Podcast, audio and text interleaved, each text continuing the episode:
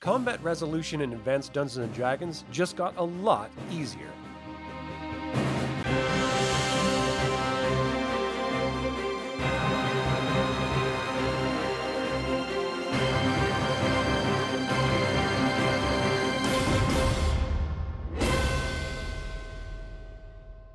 Welcome to another Dragonlance Saga creator episode. My name is Adam, and today I am recreating the Dragon Magazine Combat Computer by Laura and Tracy Hickman.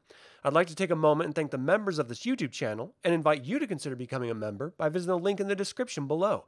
You can even pick up Dragonlance gaming materials using my affiliate links. I am referencing Dragon Magazine number 74 from June 1983 the Advanced Dungeons Dragons Player's Handbook and Dungeon Master Guides, in addition to the Mage of the Striped Tower blog for this video. If I leave anything out or misspeak, please leave a comment below. My degree and profession is in graphic design. Having to create art from low resolution images is unfortunately part of my life. After becoming aware of the Dragon Magazine Combat Calculator, I felt that it would benefit me as a dungeon master who truly loves Advanced Dungeons and Dragons to get my hands on a copy. After some cursory searches online, I became aware of someone who already recreated and enhanced the Dragon magazine's version. Rather than use what someone else had done, I thought it'd be fun to make it myself.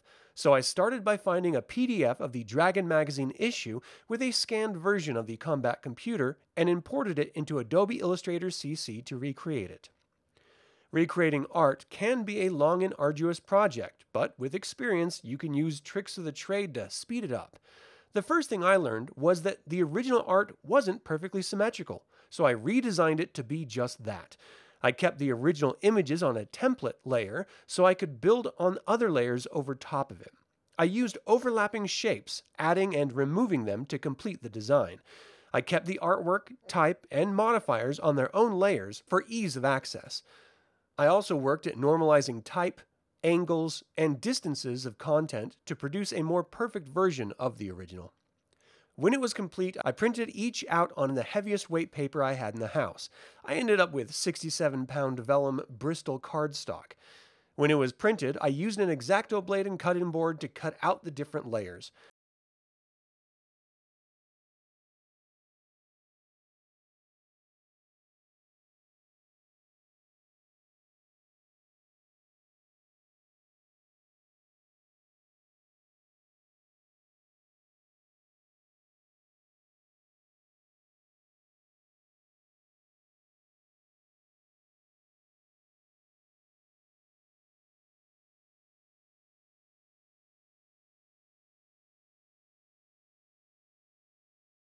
Then I used a 1 inch brass fastener to connect the two layers, allowing space to rotate each.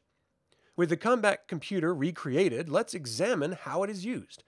Combat is always broken down into three basic steps. Who goes first? One person attacks something. If hit, they calculate damage, rinse and repeat. To determine who goes first in Advanced Dungeons and Dragons, each side rolls d6s, and the higher roll goes first. The inner number ring is the armor class, and the outer number ring is the to hit number. To determine your to hit number, the number you need to roll over with a d20, line up the pointer on the edge of the plate with the number on the inner ring of the base that represents the defender's armor class. Next, find the class level arc for the attacker and refer to the break line to the left of the arrow. That is what you need to roll to hit. You can then refer to the weapons window for the weapon you are using against that armor class and apply its modifier. This gives you the adjusted to hit number. Different weapons are more or less effective against different armor classes, as armor classes represent types of armor worn by the defender. This then leads you to the inevitable discussion about apparent versus enhanced armor classes. This applies to armor with magical bonuses applied to them, like plus 3 chainmail. Apparent armor class is the natural armor class for the type of armor, falling between 2 and 10. Enhanced armor class is altered by dexterity, magic items, magic spells, and physical condition. To discover the to hit number with an enhanced armor class, line up the plate with the apparent armor class, note the weapon adjustment, then slide to the enhanced number, note the class level break line, and apply the weapon modifier. Roll your d20, and if you hit, roll damage. The defender then attacks back and rinse and repeat. This alleviates the need to look at the weapons and combat tables in the player's handbook and Dungeon Master's guides, speeding up combat a bit, which is a net positive for the players and the Dungeon Master. Let's take a look at an example of combat as noted in the original article. First, we roll for initiative. Our fighter rolls the highest of the two with a 3. Our fighter is third level and is attacking an opponent with their battle axe. The opponent is wearing plus 4 chainmail. This grants them an enhanced armor class of 1, as chainmail's apparent armor class is 5. You line the big arrow up to 5, noting the battle axe weapon modifier of minus 1, then move the big arrow over to 1. The class level breakpoint lands on 17. We apply the weapon modifier of minus 1, and our fighter needs to roll an 18 or above to hit its opponent. He rolls an 18 exactly and hits the opponent, then rolls a d8 for damage, rolling an 8. The opponent now gets to attack, and we re-roll initiative for the next round.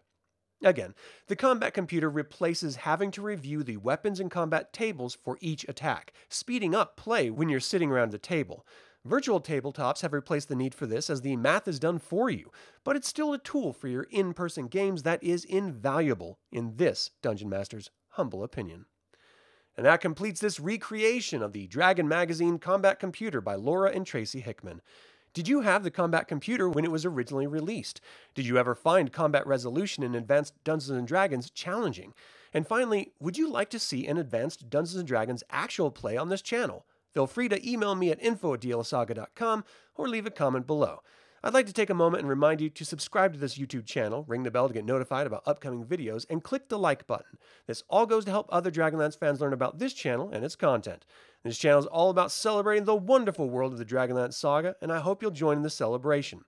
Thank you for watching. This has been Adam with Dragonlance Saga, and until next time, Slán